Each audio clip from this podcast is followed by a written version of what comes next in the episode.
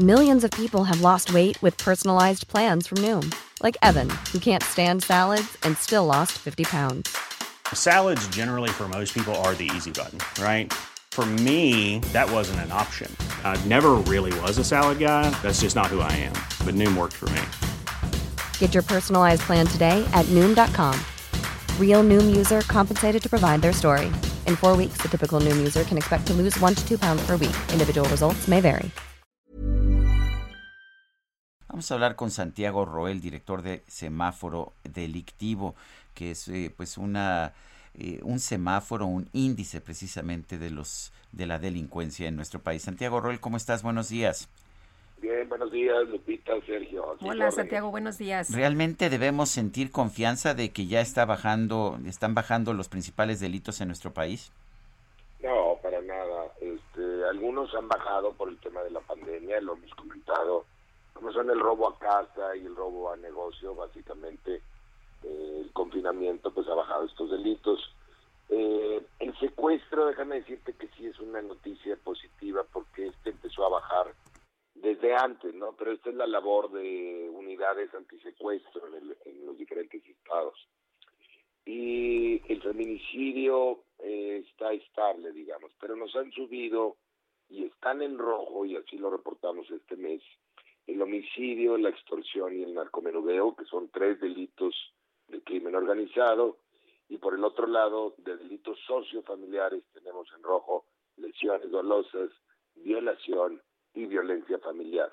Todo esto son datos de abril, que son en el último reporte del Sistema Nacional de Seguridad y que nosotros semaforizamos. En ese mismo semáforo eh, vemos estados con muchos rojos, por ejemplo, les puedo decir, Sonora fue el estado con más rojos, ocho en total, y luego hay cuatro estados con siete rojos, Colima, Guanajuato, Estado de México y Zacatecas. Y por el lado positivo, bueno, pues tenemos a la Ciudad de México y Chiapas con solo dos rojos en ese mes. Pero lo que se mantiene muy alto son algunos de los delitos de crimen organizado, especialmente el homicidio es lo que más nos preocupa. Eh, este, eh, está alto, se ha mantenido alto y se ha mantenido alto a pesar de que el homicidio ordinario ha bajado un poco. Entonces lo que se han mantenido muy altas son las ejecuciones de crimen organizado. Oye, Santiago, pero también hemos visto muchas ejecuciones, por ejemplo, de, de personas, de candidatos, de eh, gente que está en, eh, envuelta en estos momentos en el tema electoral. Eh, ¿Esto entra de, de, dentro de homicidio doloso? Sí, claro, y a, hacia allá iba yo. Imagínate, esos son los casos, Lupita, que nos hemos enterado uh -huh. de que hubo una, un plata o un plomo con respecto a un candidato pero ¿cuántos más no estarán ahí? Es decir, muchos de estos candidatos están siendo amenazados eh, por el crimen organizado que quiere controlar la zona y que es indispensable para ellos contar con la buena voluntad del candidato. Y esto es lo que nos enteramos cuando hay un asesinato o hay un secuestro muy abierto, pero debe haber muchos otros casos y ahí sí no tenemos cifras. Eh, o sea, eh, bueno, ¿qué pasa con, con, los homicidios que se ha convertido de alguna forma en el indicador más confiable porque se supone que no tiene cifra negra? Pues mira, eh, tuvimos el mes de abril fue, fue un mal mes, 2.443 carpetas de homicidio, es decir, muy por arriba de la, de la media histórica, por eso está situado en rojo. Y este, tenemos tres estados en rojo ese mismo mes, Baja California, Guanajuato, Jalisco, Michoacán, Morelos, Nayarit, Nuevo León, Querétaro, Quintana Roo, San Luis Potosí, Sonora, Tabasco y Zacatecas son los estados que nos aparecen en rojo, casi la mitad de los estados.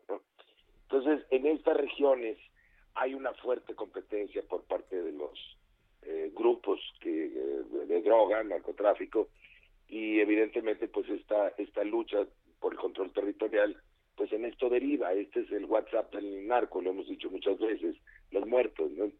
Y sin embargo no solamente toca a los a los propios narcotraficantes, sino esto se, se, se expande a la sociedad en general, a los candidatos, a los a las autoridades, acaban de matar al, a, un director de la policía en Culiacán, y esto es noticia de cada semana, ¿no? Esto es desafortunadamente el México que no hemos podido resolver, con una de las tasas más altas del mundo en homicidios. Eh, nos superan unos cuatro o cinco países, pero México tiene una de las tasas más altas y no se ha resuelto y nos nos complica una elección eh, de por sí complicada, eh, se complica con estos. Santiago, cuando nos dicen que vamos mejor, eh, ¿habría que entonces separar los rubros para saber dónde sí efectivamente la autoridad tiene la razón y dónde no? Mira, yo creo que eh, sí hay algunos delitos que pudieran que pudiéramos señalar por la labor de estados y municipios y fiscalías estatales, como es el robo de vehículos y el, y el secuestro. De ahí en fuera, Lupita, pues eh, lo que ha reducido en, robos eh, en el año y el año pasado, pues se debe al confinamiento por la pandemia. No es ninguna labor extraordinaria. Digo, claro que hay estados o municipios que han hecho su tarea. La gran tarea pendiente del gobierno federal es una, son estas ejecuciones de narcotráfico, porque no ha querido resolver de fondo este tema. Mientras sigamos enfrentando esto a balazos, eh, en lugar de con principios económicos, que es la regulación de las drogas, pues no va a bajar la presión de estos grupos delictivos. Tienen mucho poder, tienen mucho eh, mucha plata y con ella ejercen mucho plomo. Bueno, pero el presidente dice que no es a balazos, sino con abrazos. ¿Y ¿Realmente estamos viendo eso? Pues estamos viendo un escenario muy complicado, ¿no? En donde hay mensajes confusos, como el del presidente, en donde aparentemente dice que ya terminó la guerra, pero la guerra continúa porque es el incentivo de un mercado de drogas. Mientras no regules drogas, no va a acabar la guerra. Entonces, eh, la retórica está ahí, la frase eh, eh, fácil está por ahí, pero no se ha hecho nada al respecto. Si estuvieran combatiendo con principios económicos del mercado negro, pues yo estaría de acuerdo de que vamos rumbo a un escenario diferente pero la realidad ahora nos indica que no es así, la guerra continúa y las bajas son de todos lados, ¿no? De la sociedad civil, de la autoridad, de los candidatos, de los periodistas, de los activistas. E, es una situación muy compleja y los mensajes del presidente son muy confusos en este tema. Santiago Roel, gracias por hablar con nosotros. Gracias a ustedes, buen día. Buenos días.